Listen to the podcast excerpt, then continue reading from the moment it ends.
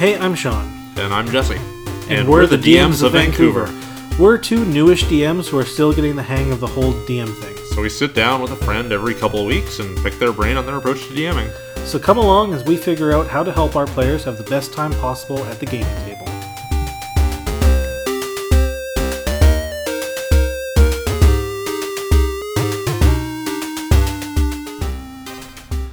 Today we're going to be talking to our friend Ray Blackmore. He's been playing D&D for almost two decades and he's been DMing for most of them. Uh, he has some great advice on our topic today.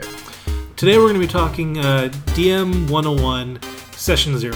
Session 0 is your first session uh, when you're starting up a new campaign, and it's basically just the idea of getting everybody down uh, together so you can explain the world they're going to be playing in and any limitations, and uh, helping them create characters inside of this new world you've created.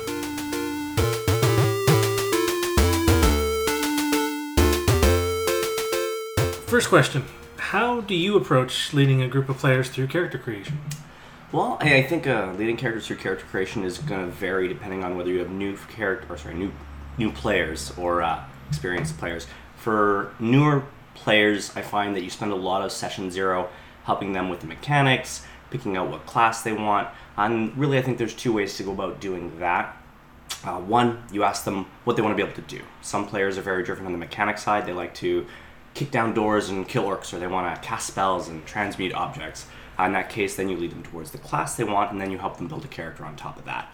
Uh, for the other end of characters, um, players who prefer more story-driven character, you ask them who they want to be, right? Oh, well, I want to be a blacksmith who wants to avenge his father. Okay, well, do you think that you're trained as a warrior? No, not really. Okay, well, you know, and you lead them through questions like that, which then help them figure out what they want to be able to do based on who they want to be.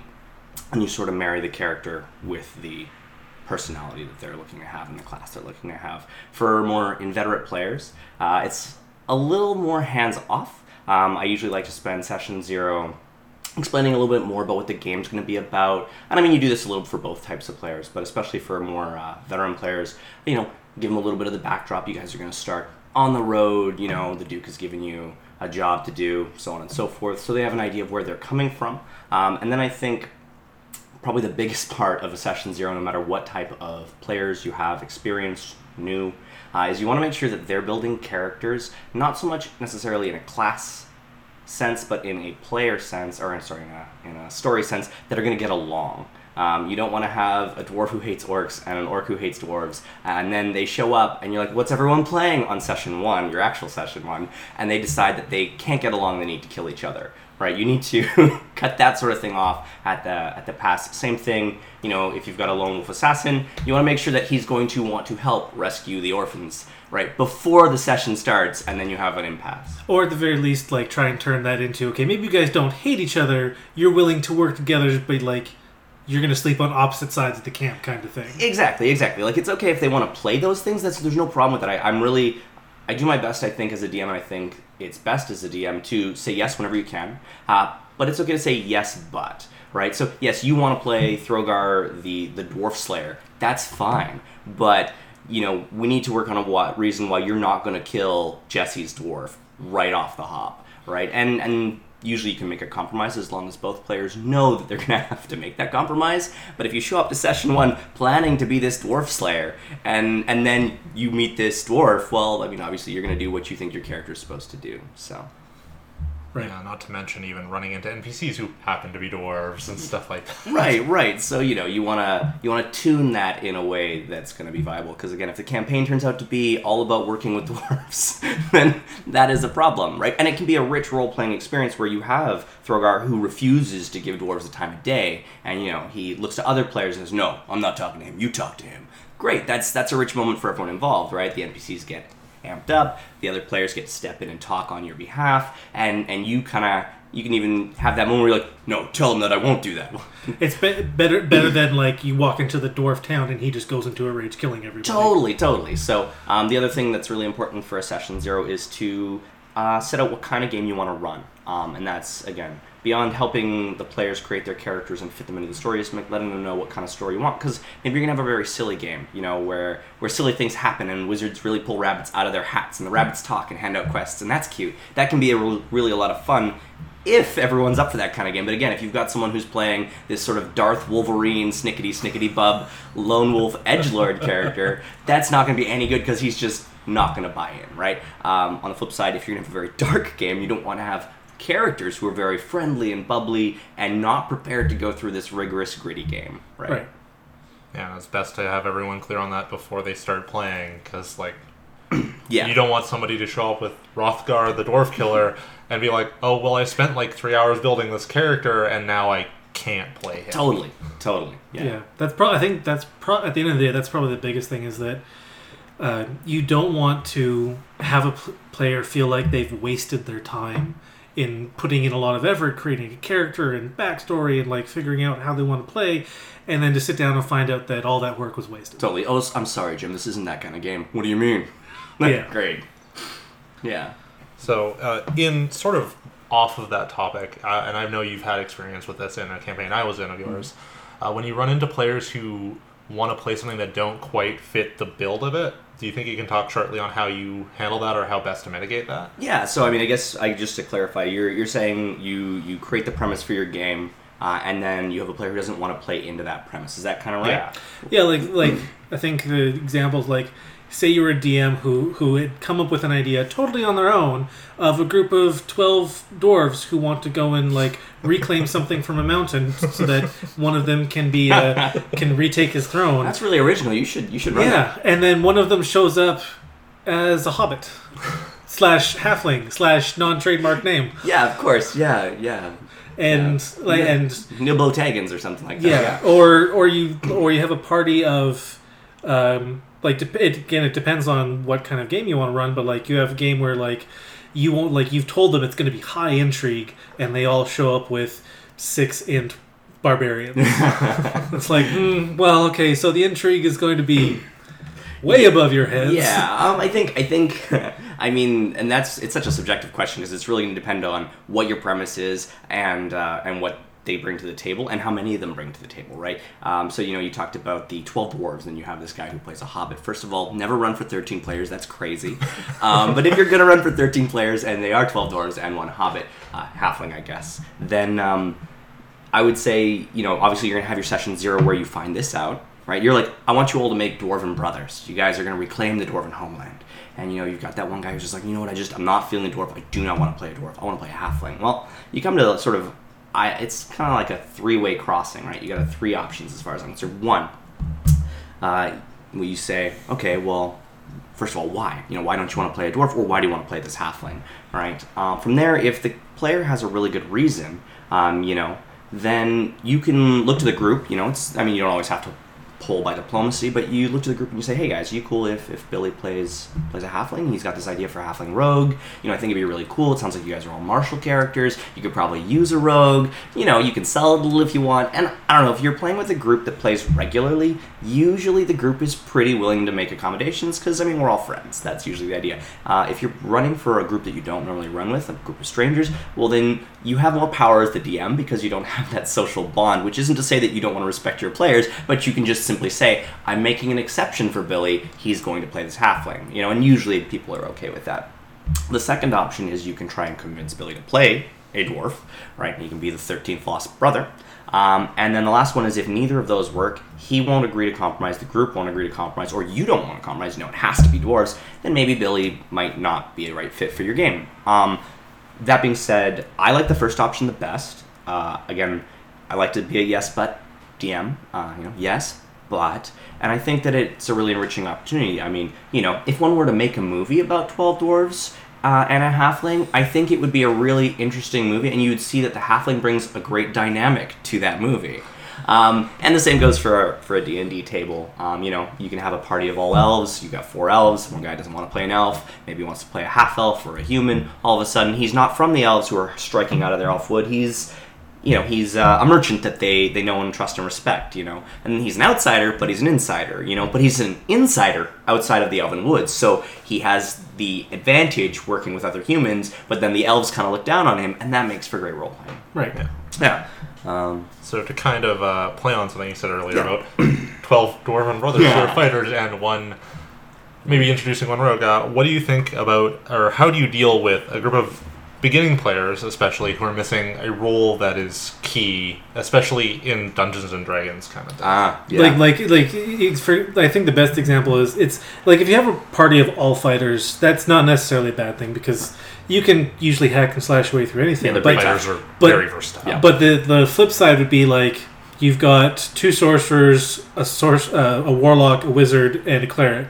It's like Right, they're all soft, right? Yeah. Yeah, they're all soft targets. Um, I don't know. I think the longer I play D and D, and I've been playing, I, I thought about it the other day because when you guys asked me if I would do this interview with you, uh, I think I've been playing for like 18 years, uh, and the longer I play D and D, the more out of love I fall with uh, the traditional nuclear party. Right, you've got the the tank, the healer. The, the caster and then you've got usually a rogue and then you know usually you have a couple wild cards if you have more than four people um, I think that as the DM at the end of the day, you're the sole arbiter of the entire content, right? Even if you're whether you're running out of a module or whether you're writing your own adventure, homebrewing it up, they don't run into anything that you don't put in front of them because you narrate what they do. Even if they say, "I set the building on fire," it's up to you what happens. Like you're like, "No, it doesn't catch." What? Oh, yeah, it's made out of brick. Oh, okay.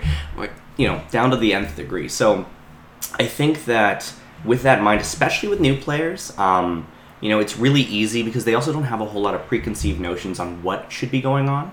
Uh, and you can remind them, well, you know, you guys traditionally this is what we have. And if they're all like, no, we all want to play these casters, well, then that's fine. You know, you can give them abilities that compensate for that. So um, it's harder with casters to give them abilities to tank, um, but the easy route there would be to give them an NPC.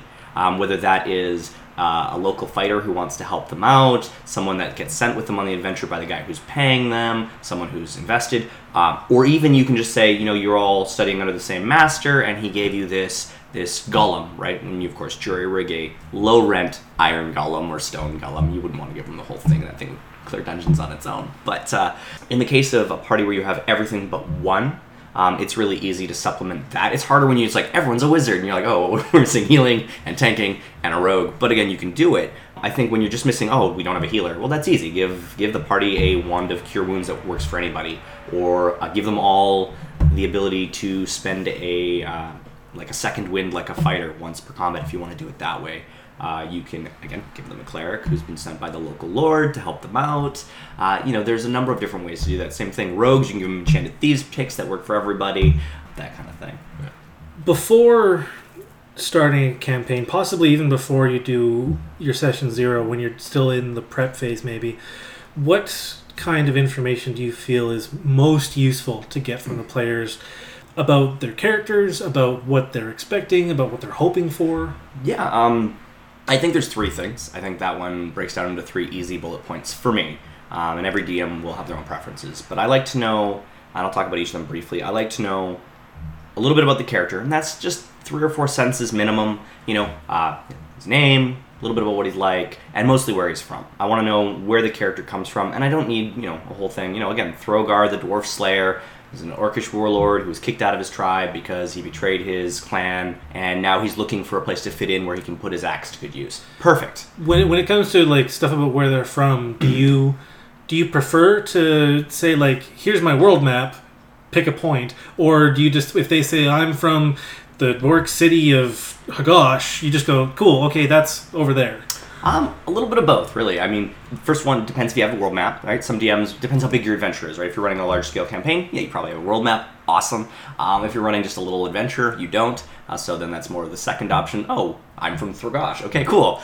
Um, you know, usually I ask the character or the player if they're like, I'm really not sure. Well, then I help them out. If they're new, I say, okay, well, you know, I've got some orc settlements over here. You could be from here. You know, if they're like, oh, I come from, you know, Dwarf Spain, the stronghold of Gruumsh. I'm like, okay, do you know where that would be located? He's like, the Northern Mountains. I'm like, all right, well, there they are. That's that. There's your home. So it's a little bit of both, but um, but usually, uh, you know, guide them where they need the guidance. Uh, again, so the three things I'd like to know where the, who they are, I, I want to know what the character wants. So in, in Throgar's case, again, he he's looking for someone to fit in. He's looking for new brothers in arms. Uh, he would like to slay dwarves, of course, uh, and and that's great. And then you know he's looking looking for profit and to make a living. Perfect. Okay, so he takes to adventuring, hires himself as a mercenary, whatever. Uh, lastly, I want to know what the player wants out of the character in the game because sometimes you'll give the character what he wants, and that's the opposite of what the character wants. So you've got you've got Billy, and he's playing Throgar, and he says, "Well, I want Throgar to see the error of his ways." I want everyone to be disgusted with his cruelty towards dwarves, right? And you would think that he's playing this dwarf slayer, so of course you'd think that the automatic assumption is he wants Throgar to have dwarves to kill so that he can roll around in the bloodshed. That's not always the case. Sometimes it is. Sometimes it's A to B, but sometimes there's a lot of letters in between on the way. Uh, it really depends too. I find that more with seasoned players, they tend to be more like, yes, I want to play something where the character wants this, but I want the opposite because that's what's interesting to them. Yeah, totally. Our totally. friend Jay does that a lot. Yeah, yeah. I um I used to I used to play a bunch of text-based roleplay um, in chat rooms when I was really young, and there was always one room. There was a, a slave auction, and you would always have these new players to like the realm. They'd show up and they'd come in and kill the NPC slave keepers and free the slave. And of course, you'd see that player leave with the character, and they'd come back like ten minutes later, and they'd have their macro up again, selling their character on the slave auction because they were there to play a slave, and that's what they wanted to do, right? That was what they were role playing, right? They wanted to get caught up in adventures with heroes who needed slaves and servants and stuff. And you need to make sure that you're giving your players what they want. If they're playing a dread necromancer and they want to do some dread necromancy, awesome. But you need to make sure that that's the case because maybe they're waiting for him to be punished or smitten or redeemed, uh, you know, and you, you won't know if you don't ask. And sometimes the players won't tell you. They, they just assume the opportunity will present itself. Right, and especially for for newer DMs, um, I think that some of that stuff can be challenging. Like if you know you've got a player who comes in with a character that, like the character is all about killing orcs, and the player wants them to go through a you know to grow as a person and character and to learn that maybe not all, all orcs deserve killing. They want this huge montage. Yeah, they want like a story arc, and as as a new, I think for newer DMs that might be daunting because they maybe don't have the experience, they don't know how to go about that. So, do you have any any hints on like when a player has come to you, the DM, and said, "I want my my character to experience X"? Um, some hints on how to maybe go about that. Yeah, I mean, again, I mean the the actual content will be subjective, right, based on the character. For sure. Um, I think the first thing is to let the character or the player know. Definitely, I will do my best. Um, you know, it's not going to happen In the first session, Exactly right. Um, you know, and uh, and and encourage the the player to seize opportunities where they see an opportunity. Right. You know, say to them, well, definitely, I'm open to that. You know, but like let's work on it together. So I'll I'll throw situations out there where you know where where Throgar can can be like, no, we must spare these orcs or dwarves or whoever, you know, uh, for whatever reason. But you know, you, you need to meet me halfway, right? And someone's not just gonna step down and be like, Throgar, I'm here to redeem you. Yeah. You know, um, as far as that goes, from there, it's just you know, you don't have to give them something towards what they want every session. You know, but you just have to remember the basic ones because, of course, they're still here to play D and D on its own, right? They still want to play their character and play with other characters and slay dragons and get treasure. Uh, but you know, you once in a while you got to throw them something that leads towards that. I uh, I played with a guy uh, once in a one shot in a, in a game store, and he had bought boots of water walking for his character, and and he wanted to water walk so bad. Uh, and no one knew this until after the fact. Uh, and you know, we played the whole session, and and there was no opportunity for him to walk on water. And you know, we're all shooting the breeze afterwards, uh, and you know, we're all you know, DM's left, he's wrapped up and gone home. We're all just hanging out, and I'm like, oh man, that was so good, right? We had a lot of fun, right? We raided the Kobold layer, and he's like, no, it's bullshit. Pardon my language. Um, and he was like, no, that's just that's garbage. And I was like, why? What's wrong, man? He's like, I. I bought these boots of water walking and I didn't get to walk in any water. And let me tell you, the fights were good, the pacing was good, the role playing was good. It was a great session. But nope, he didn't get to walk in any water. and he was mad about it. And, you know, if the DM had known, I'm sure he could have, you know, easily put something in there. It's such a silly thing, but sometimes it's those little things and people get really connected to them, usually they're bigger things. That's the other thing is usually when you ask a player, "What do you want?" They'll say something like, "Oh yeah, I just uh, I wanna I wanna have some interesting combats. Uh, I'd like to rescue somebody sometime." It's it's really easy to do. Uh, I always say otyughs. That's for me. I just love otyughs. Those little stumpy buggers. They're just wonderful. So Well, and I think the thing that's great about this, and again, I experienced this one of your games, is you sometimes have a player that is very specific about the things they want. I'm thinking uh, Hexal. yes, Excel for sure. With the unicorn. With the unicorn. With the unicorn. Right. Okay. So do you want to talk about that? yeah, do you want to tell I like just- maybe a short story about it? Short story, yeah. I think we should probably stay away from long game stories. I'll be super quick. Okay, so long story short, we had this uh, human ranger in the party, uh, this player, and he wanted his character to have a unicorn as a mount, essentially. And I was like, okay, well, I can't just hand you a unicorn, right? You understand that. And he's an experienced player. He, he knew. I think he was. I think he was mostly just trying to see how far he could push me. Um, but so what we did was um, between the one adventure that ended, we had some downtime, and I had a little quick scene that I wrote up for him and just sent it to him via email, where he hears this horrible noise. His ranger finds this unicorn being hunted. Uh, and there's this bugbear who lops off its horns, trap the unicorn. So he shoots it with his bow, takes out its eye. The bugbear flees with the horn, and of course he has this wounded unicorn, this incomplete unicorn, and and he just took to her. Uh, her name was Ravenna. She, of course, she's a unicorn. She could talk with her mind. She's psychic, uh, and and that she became a, an NPC and essentially just a horse. And by the end of that adventure arc, uh, they realized that the bugbear was a guy named Vignar the Butcher, who turned out to be sort of like this main like player in the sort of dynamic of the adventure. So then all of a sudden he was more invested to get this guy and kill him. Meanwhile, they were fighting off a bugbear invasion. Anyway, the point is, you know, he wanted a unicorn. I was like, I'll give you a unicorn, but I'm not just going to give it to you. You make him work for it. Totally, and it was so rewarding. And when he finally got the horn back, and the elves fixed the unicorn, and she became a unicorn again, it was amazing. Like it was just everyone felt so. It was satisfied. one of the highlights of the campaign, and that's that's one of the great things about asking your players what you want, and like maybe even if you have to push them a little bit to give you a, a more complete Something. answer, Yeah. is you can end up making these amazing things out of it. Yeah, well, I think it's that customization that makes D and D so much more charming than a video game, right? You know, you can pick any video game you want, whether it's an MMO like World of Warcraft or an open-end game like Mass Effect. You know, you are the hero, but it's still not tailored to you. But whereas D and D can be that way, you can have that moment for your character. And what's great is it's not exactly like you imagined it because it's organic, right? Yeah. The DM is making it happen. And I think I think the best thing that can come out of asking a player what they want is not just making that player more invested, but getting everybody more invested because you're able to turn that one thread into a tapestry that ev- affects everybody. Totally, yeah. Well, exactly. Like bringing it back to that unicorn for a sec. You know, like Ravenna connected with different players in the party on different levels. You know, they got to role play with a unicorn, which you know, like you don't always get to do that. It was it was a really neat situation. And again, that was just because I asked him. I asked everyone, well, what do you want? And some people it was very easy. Well, I'm just good with what you're doing. I like what you're doing. You know, just keep going. Or I would like to fight a bugbear or an I don't know, Ettin or whatever, that was easy to throw in there. And then sometimes you have opportunities to add depth to the game, and you know the depth is going to be good because the players told you they wanted that depth specifically. Right. And the flip side of that, is, oppo- like not giving players what they want, but taking things from them at the start. So um, limitations. Like for example, in the game that I'm running right now, um, magic is depowered, and part of the campaign is going to be unlocking magic, making it more powerful again. Um, when it comes to things in your world like classes, magic, races, items, whatever, um, are there things that you always limit? Are there things that, like, when you want to limit them, you have to be careful about how you do it? Um, how, and how do you just deal with limitations in general?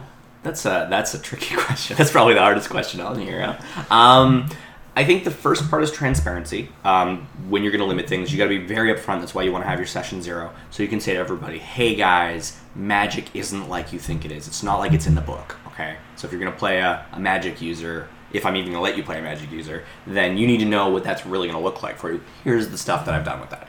Um, for things that are maybe a little less uh, I would say dramatic, like redefining certain classes, like magic or whatever. Um, say technology levels, right? Um, that's a big one. You're going to run a savage campaign where everything's made out of bone and stone, and you've got axes and spears. The sword hasn't been invented yet, and you've got a character who wants a scimitar, and he wants a scimitar because he he likes the numbers attached to the scimitar. He doesn't actually care that it's a curved, heavy blade from the desert. He cares that it does D whatever plus whatever. It has these modifiers on it. Well, then you say to him, well, what if I give you this axe and we'll make a new name for it? We'll call it a war axe, and it can do that. And then maybe he's happy. So those limitations can be done by compromise. Um, similarly, um, I find races a lot of times players like to play races because they like what the race can do. Uh, and sometimes you can recolor that as well. It's like I'm going to run a dwarf game, right? We've got our 12 dwarves and our one halfling. And the halfling player doesn't want to play the, the halfling because he wants to be a small little man who's stealthy. He wants to play, he wants the dex bonus, he wants the stealth bonus, he wants the luck bonus. Well, then I say, well, what if I let you play a halfling mechanically, but we'll call him a dwarf, right? Uh, I think that's something that a lot of DMs are reluctant to do, and it's really like such a victimless crime to the rules. Uh, and you're the DM anyway, so you can do what you want. Yeah. Um, but you know, I think that sometimes a different coat of paint is really good. As far as like hard stops, where it's like I'm just not going to do it. I don't really like to do that if I don't have to. Um, again, I'm more concerned because I'm, I'm more of a more of a story DM than I am a mechanics DM. I mean, I, I do well with both. I like to say they're like peanut butter and jelly. They're delicious on their own, but they're just magic together. Uh, right? You got to have the story. You got to have the the mechanics. Um, but I find a lot of restrictions you can avoid by asking the player why they want the thing that you told them they can't have. Um, whether again, whether it's a race you're restricting, whether it's magic you're restricting. I mean, magic's the hard one because it's magic.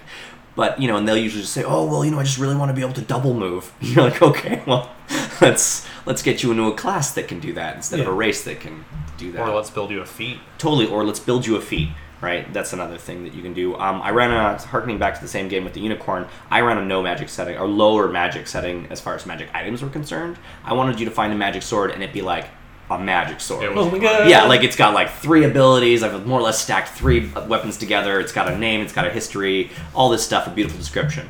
Um, but we were playing a fourth ed game, and fourth ed has a like a power track where it's like, oh, when you hit, when you run for second level, they're gonna get these items, like you know, not specific items, but level of items, right? It was very dependent on that to keep your bonuses in place. So we used inherent bonuses, so we just gave out the bonuses for free.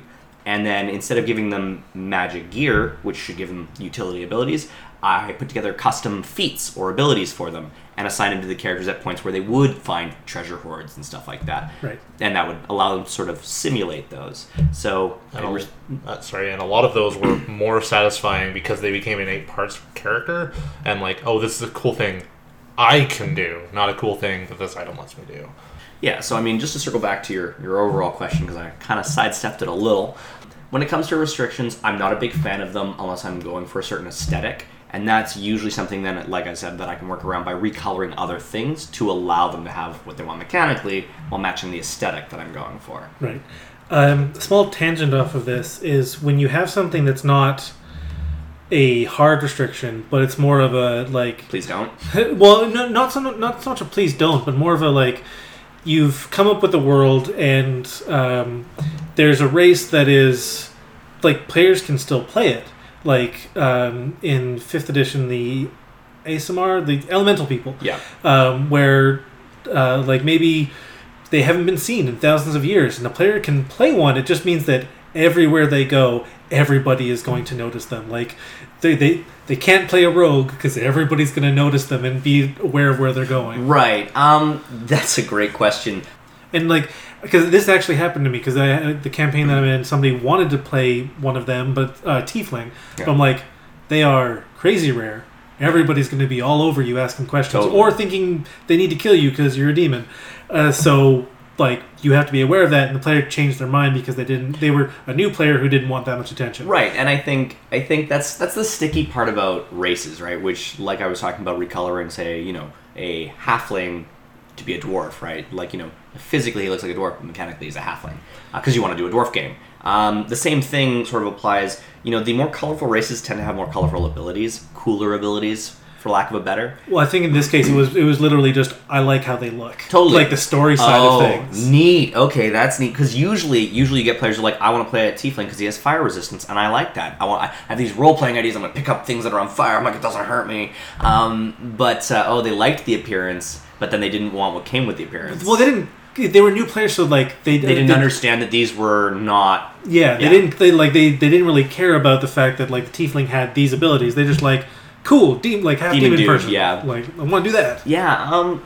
I think again, you got to be transparent, right? I mean, you're running the setting you're running, and you got to say, like, look, in this setting, yeah, like guys with like needle sharp teeth and like brick red skin and horns and, and spiky tails are demon people, and people will treat you like demon people uh, because some people also like that. They're like, yeah, no, that's what I want. I want to, I want to play this guy who's like constantly, you know, under assault by people's sort of, you know, prejudices you know because that that can be a very interesting role-playing experience right? Uh, whether that's your character has to confront that or your character strives to change people's minds or even your character is ambivalent he's like i'm a tiefling this is how i was born i don't care.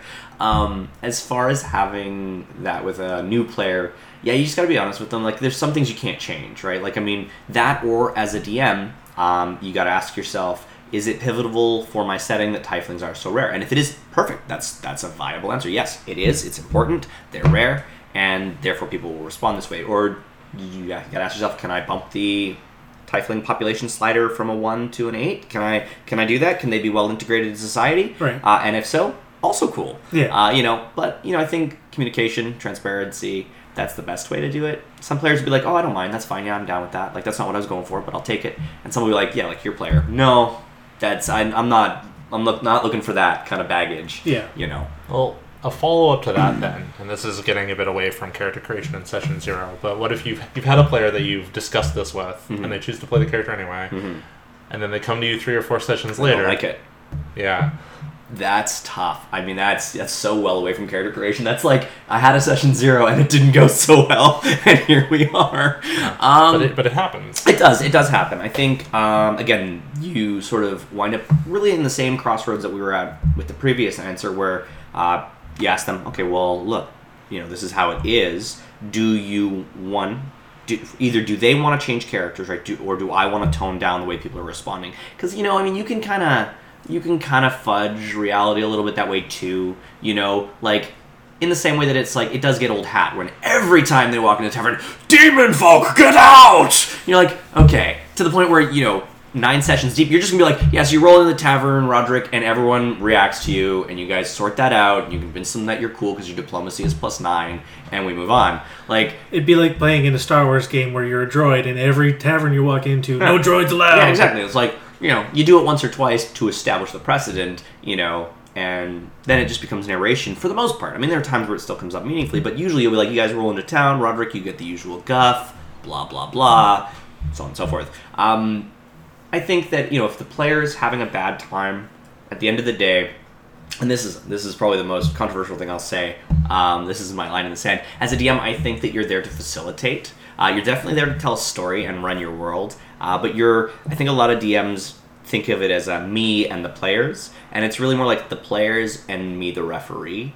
Uh, you know, like you're there to entertain. You're putting, you're really doing them a service, um, and that's not to pat yourself on the back, but to remember that you know you're not, you're the waiter and the chef and the restaurant, right? And they are the customers. They're not paying you, but you know, this is sort of one of those. Well, I'll DM now, and some other DM will DM for me later. Uh, and so, if the players are having a bad time, you know, you you need to fix it. Uh, so either, well, you can say, well, have you thought about maybe changing a character, or you can say, do you want to bring in a character who is similar to Roderick, if you like him mechanically, but maybe human, um, or you can again you can just tone it back like you know your tieflings don't have to be any less rare um, or any any yeah any less rare but you know you can just not play up that role play element for roderick in particular Yeah. because the player is not having a good time with it Right.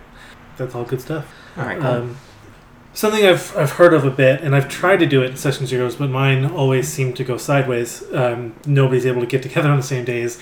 Group, the idea of a group template, where the first, like what you do when you sit down for the session zeros, you say like, we all need to come up with a group template, and all the characters you make need to fit in that group template. So, like the idea of like you, like everybody comes down, sits down, says, we're all going to be people from this outlying city, or we're all going to be from this neighborhood in a city. so a unifying element a, Yeah. a common thread yeah, right? something something that they like. They all have to this. They all have to fit this template so that they all start the game knowing each other. It's not they all randomly met at a bar, Yeah. unless you want that to be the group template. Right. Okay. Fair enough. And and you like to you like to do that as a as sort of like a like a, a form of like a, a construct. Yeah, Like just- an official sort of game construct where Yeah. you guys sit down. just so that like everybody can like there's like less having to do like a like a session of like introducing yourselves Um, so I get my question is once you've got that group template and you've done like you've you've set that out, and then halfway through character creation, someone's like, I don't like this anymore. they don't want to do that. how, how do you like? It, like in players changing their mind, like like Yeah. you said, and I and I and I agree with you that like you're there to be like a referee, somebody who helps everybody have fun. But if somebody has like decided halfway through your session zero that they don't like where this is going, um, how how do you deal with that? Uh, well, you know, I, I feel like I'm going to keep pulling the same answers on you here. Um, I think you got to figure out why, because that's always the big question. Why? All right, we, we, we all sat down for 15 minutes. We decided we're all going to play members of the Church of Bahamut. We're all going to be, you know, associated with Bahamut, whether we're, you know, knights in service, clerics in the order, you know, a scout that sometimes checks out battlefields, whatever. Okay, now you decide you don't want to be part of Bahamut in any way. Well, why? Okay, uh, that's step one. Step two is is it a problem? Um, and the reason being, much like we had with the the Twelve Dwarfen Brothers and their their halfling friend, or our elves and their human merchant, uh, is it a problem? Can we make an exception? Is the group okay with making an exception? And and groups get kind of weird, especially when you you drew the line in the sand. It's like we're all on this side, and then one guy's like, no, I'm on that side. You know, sometimes they feel betrayed, they feel offended. Well, if he gets to play someone who worships someone else, I want to worship someone else. Um, and then I guess you have to decide first if the group can accommodate an exception, and if it can't, and that's fine if it can't, uh, then do we want to re do we want to revisit our concept? Uh, and again, sometimes the group will be like, yeah, you know what, none of us were really attached to this Bahamut thing anyway. But you know, Jim said it and it sounded good, and he seemed to really like it, and then I thought, oh, okay, you know, it depends. So um, at the end of the day, if no one's willing to change anything, I mean, it's still that guy who changed his mind, who changed his mind, and that's nothing against him. He's not wrong, right? Like, you don't want to play something you don't want to play, but compromise goes both ways. So you kind of have to find that middle ground. Usually, my experience has been that groups are pretty willing to to adjust it. Usually, I find also you can sort of stretch things so it's like so the Bahamut thing was actually something that we did once for a game. Uh, we were the four wings of Bahamut. We were this epic level group of Bahamite, and so we had we had a warlord and we had like a, a fighter and we had an avenger. This is all fourth ed, so sort of like a holy assassin. And we had this other character who was the least Bahamut you could imagine. She was a tiefling warlock that we had rescued from the nine hells. And she had been like, you know, grown up there, tortured there, all this stuff. And so she was grateful. She was totally this like total edge lord character, just like super grit, gritty and dark, and like, don't talk to me. But uh, anyway, and she she joined us, and we were like, oh, you're a powerful ally. You know, you have no home. Welcome, and that's how she fit in there. So that character was like way off center of the rest of our three characters, who were these pious, loyal, you know, devotees of Bahamut. But at the same time, she was still on board, and I think you can sometimes do that with with with players. We're like, I don't want to be this, and you're like, okay, what don't you like about it? You know, what doesn't fit? Okay, well, can we make a character for you who is part of this but not? You know what I mean? Like, I don't want to be part of a merchant caravan. What if you're the merchant's like deadbeat son? Oh, I like that. Okay, like perfect. Well, the thing that was great about that character in specific is it made the rest of our characters meet like kind of gel more fully into the concept. Yeah, Because it's like, yeah, we're we've had all these adventures, and one of them was, Was this character, yeah. this character. yeah, exactly. So I think.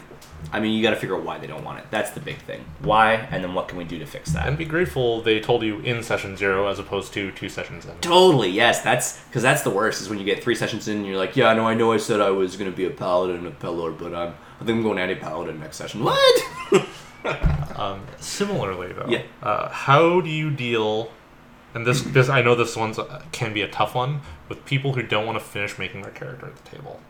Honestly, I'm less concerned with character creation mechanically in a session zero than I am with the story end because the all the work that I have to do uh, is to weave the tale around the characters. Uh, and again, sometimes you weave it in a way that is like decidedly against what they're about. You know, to have conflict. And sometimes you're like, oh, and this will be really cool because they'll totally like gel with these guys or whatever. I, I if the only reason I could see that being viable, like was like I'm just not gonna finish my characters. Like sorry, I'm like you know my my wife called and I gotta go. Okay, man, catch you later. Um, but you know otherwise you should be able to be like okay, well no, I need to know what you're playing. Like I need at least at least enough. Again, that three or four sec or uh, sentences that I like to have. You know, again, like I don't need the name even. I just need. Well, I'm thinking I'm gonna play a rogue from the big city. Uh, you know, and I ripped off the thieves guild, and now they're hunting me. So I fled to this backwater town, and I take the job to make ends meet. Perfect. Perfect. Awesome. Awesome. That's it. You can flesh everything out. I don't need to know who your siblings are. I don't need to know who. I don't even know, need to know who in the thieves guild you ripped off or what the guild's name is. If you don't want to make that up, I'll make that up. That's fine. But eh, you would have to leave with so little of your character in Yeah. in intact for that to be a problem Yeah. in my mind. I'm thinking because I've uh, not DM games, but played in games where people have left saying they'll play something else and Ah. shown up with something entirely different. Yeah, that's and that I think that falls into more like the previous questions we had about you know people not fitting the concept or you know people want to play things that don't gel. Like again, they they said they were going to make a paladin and then they showed up and they're like, yeah, so I'm I'm a, a berserker warlord who just likes to murder people, and you're like, oh, buddy. And at that point, I think you kind of have to. I mean, if they leave, I would follow up with them before the session starts, like before next session. I would, you know, I would want to know at least a couple days. I'd be like, all right, Jim, what are you playing? I'm playing this. Well, what do you and so, something you made me think of is the the like the player who ripped off the thieves guild and runs away to a, a city. If you're working with new players, Hmm. and especially as a new DM, how do you deal with somebody who's decided that their backstory is they were a powerful lord or Yeah. they were a like crazy fighter who got amnesia and like somebody who like creates this backstory Yeah. that really should be the result of the campaign Right. and not their backstory. Essentially, someone who creates a backstory that puts them somewhere from like 10th to 15th level, but you're playing third level. yeah. Yeah. well, I mean, it depends. You gotta be you gotta be clear with them that you're gonna be the one who's in control of how that amnesia plays out. Like you know, within within reason. You want to play a master swordsman who has amnesia and doesn't remember any of his fighting stances. You know, who's only you know competent with the blade now, whereas he used to dance with it or whatever. You just say to him, "That's great. Like that's fine. I can do that. I can have people walk up to you and be like, "You're, you're Drac the Legend. Oh my God! You know, teach me the single thrust." And you're like, "I can't." Well, that's a great moment, right? You know, or who are you? You know, that's rich, but. You need to let him know that when the guy comes up to him and says, "Teach me your secret move," he's like, "Yeah, I deploy my secret move and I cut a barrel in half." And you're like, you know, you need to let him know where that line is drawn. So I don't mind you know, especially new players, they like to have these really grand sort of stories, and that's that can be fun, right? Uh, D and D's level system sometimes gets in the way of certain concepts, right? Like you want to play, yeah, I want to be this powerful lord, and that's fine too, because I mean, within reason, I as a DM would create reasons why the powerful lord can't simply dispatch his equally powerful retainers. But uh, you know, and I would say that to him, like, look, you can totally play a lord, but for whatever reason, you know, we're gonna have to come up with a reason why you can't constantly be using your resources to simply trump this. Do I do I care if nobles put the party up in the local city when they roll into town because they recognize the lord? No, I think that's a really neat role playing opportunity. You know, and of course, not every noble is gonna be friendly. He's gonna have rivals and enemies. So I think you can work with it. Um, that being said, as a DM giving advice to DMs, you always all of this advice you want to work within your comfort zone, right? Don't don't think, oh well, I heard that Ray guy talk about how it's easy to just make up your own rules, so do that. I always think the smallest measure to get the job done is the best measure. You know, especially when you're starting out, and the more experienced you get, and the more intimate you are with the way the rules interface with one another, the way stories interface with mechanics, all of that, then you can start making grander twists. But you know, for the most part, I mean, at the end of the day, also if you're not comfortable, you can be like, okay, well, let's scale it back. Um, actually, I have an anecdote for that real quick. I I ran a game. This actually fits everything. Um, same game with the unicorn. I was like, okay, I'm gonna run a farm boys game. So you're all in this little village, this little backwater village. It's part of three villages called a Trihorn County, and they're self-sufficient, and they're more or less like past the official border of the the kingdom. So like they're part of the kingdom, but like no one really cares. um, I haven't seen a text collector in many a moon. Totally, totally. And I had um, I had everyone. Yeah, I had this like great cast of like farm boy characters, an apprentice wizard, uh, and so on and so forth. And then I had one guy be like, "Oh yeah, so I want to be like a knight," and I was like, "No, no, no. Like it's a small village. Like that's not what I'm going for." Uh, he's like, "Oh, okay. Well, and maybe like some like son of a general." I was like, "No, no, no. That's he just wasn't getting my concept." Uh, and so I talked him down to being the mayor's son which worked out fine. It worked out great. It was it was great. We had a lot of fun, a lot of laughs. Um, named his character the stupidest thing, but anyway, that's another story for another time. Uh, but the point was that you know we we figured out what he wanted. He wanted to play a character who had a certain amount of social prestige. You know, and so I said, okay, well, there just aren't any generals or knights in this area. like that's so well outside your character's pay grade. He can want to become a knight. That's no problem. But at the end of the day, you know, like what about this? And he's like, yeah, that works. That like, yeah, I could be the mayor's son. I could help run the town. I was like, that's no problem. Like again, because mechanically, it doesn't impact like when he's in the bottom of a goblin warren fighting his way to the treasure. His ability to like ask the black, blacksmith for a favor means nothing. You know, and when he gets back to town, his ability to ask the blacksmith for a favor means everything, and it's awesome because he can roleplay with the blacksmith. Right. And it was great because it turned him from what would have been like noble, who is above everyone in rank, to kind of just big man on campus. Totally, yeah. Like, yeah, you're the mayor's son, but you're not the mayor, which is important. so you know, and and you're still you're still like our age, so that's also important, right? Kind of thing. You know, Yeah. it worked out. You know, Cool. But again, that was a, a player who didn't want to fit the group concept initially, uh, you know, and he wanted to play something that was just like totally against what I had set up, uh, and and we just sort of, you know, figured out what he really wanted, and we gave him that. Right. And I think the thing we've kind of been drilling towards is that as the DM, your job is to help your players have fun. Totally. You're there to to enhance their fun, to like give them unique situations and all this kind of stuff. But at the end of the day, you have to have fun too. You have to be comfortable in what's going on. Yes. Okay. Last last question. I think. I think we should question. wrap up. Uh, what do you wish you could tell yourself before starting your first game about doing a session zero with your players? Um, the first thing I would tell myself is have a session zero. That'd be great. um, I didn't start doing them. I want to say I'd been off and on DMing three or four years before I started doing my first ones. Um, and I really, once I started doing them, I really liked them, and I've done them in a different number of different ways too. I've had the actual session, uh, and sometimes when it's like a more play whatever you want kind of game, instead of having session zero, I would send out a, an idea of what I'm running, and then I would send out a small questionnaire, um, which leads me to the, the biggest thing I always wish that always like to have from characters, and you don't have to, but I think it helps you be organic when you're dealing with like nefarious supernatural forces. I like to know just a few things. Do you have any living relatives? Do you have names for them? If not, I can give them names. Uh, what's your favorite food? What's your character afraid of? What's what's your character's biggest like desire? Because it, there's nothing worse than having the lich, you know, cast a spell and he's got a phantasmal horror coming at this guy that's gonna be his greatest fear. And you're like, and he weaves his hands about, and the ephemeral mist parts, and you see before you, hey Sean, sorry, what's your character's biggest fear?